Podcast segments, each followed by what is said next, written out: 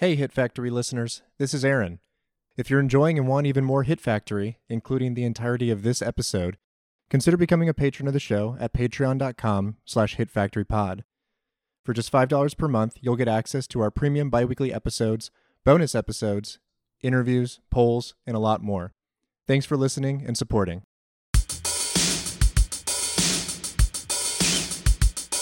I think these genres oftentimes really operate in these tidy little cleanups at the end because that is part of the thrill is that you get taken on this ride. Uh, you get to see you know mysteries being solved and questions being raised and then answered. Um, you get the thrill of the eroticism and also oftentimes of the violence but then you get that all resolved so you can sort of move on with your happy little life, right? The fact that this movie doesn't end that way, I think is t- in my mind more of an indicator of uh one the thing that we were talking about at the top of this conversation which is writers and creatives taking risks um, and House is doing that here. Mm-hmm. I think probably at Friedkin's urging because Friedkin is a very thoughtful and um, novel filmmaker.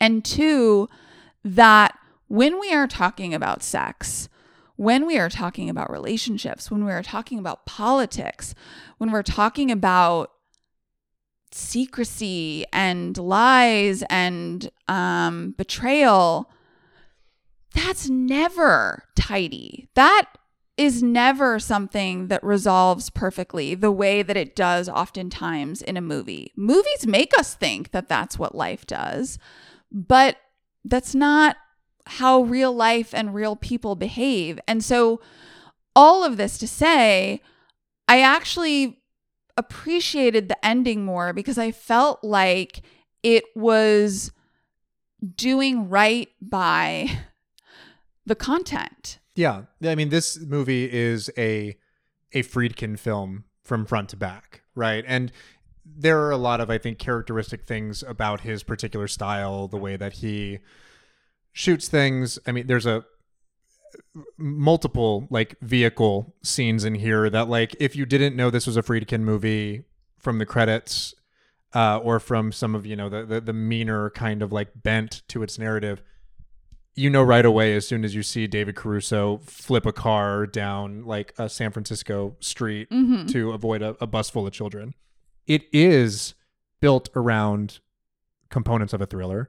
It does have sex in it, but it's a completely different kind of examination. And I think, maybe an overused term, but a deconstruction of the erotic thriller that people weren't expecting or anticipating that makes it even more interesting than it otherwise would be if it were just you know cut clean. And you mentioned you know uh, Eszterhas wrote the original script for this movie, and both he and Friedkin have been uh, very candid about the fact that the movie is essentially a complete rewrite of the original Eszterhas script mm-hmm. by Friedkin. So much so that Eszterhas almost walked.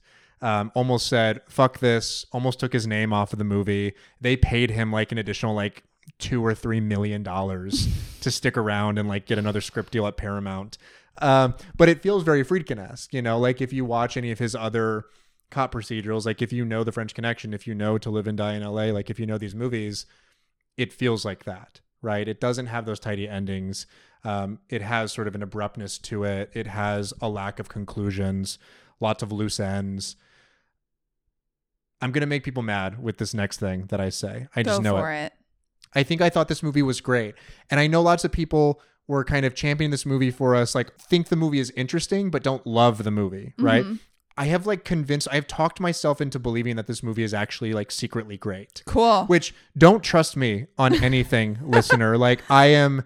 I am struggling with this lately. I feel like I have no capacity anymore to differentiate between what is good and what is bad objectively. I loved, not loved, I really liked the new Texas Chainsaw Massacre that Netflix just put out.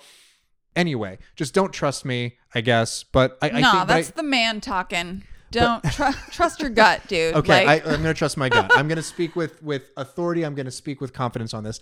I think this movie is actually secretly brilliant. I think I, I think it knows what it's trying to do. I'm not sure that it's 100% successful, but I think that it's at least going for something above what a lot of people believe it is. When I watched this movie the other night with you, Carly, I had this sensation like I was watching uh, Night Moves, the Arthur Penn movie. mm, And this is where I, I say I'm going to get in trouble and people are going to be mad at me because that movie is like a, a masterpiece and a classic. I love that movie. I do not think that this movie is of the same caliber in terms of quality, in terms of filmmaking, as that one is. But there is something about the sensation of watching it that feels like this movie is it's equal and opposite in terms of its theme.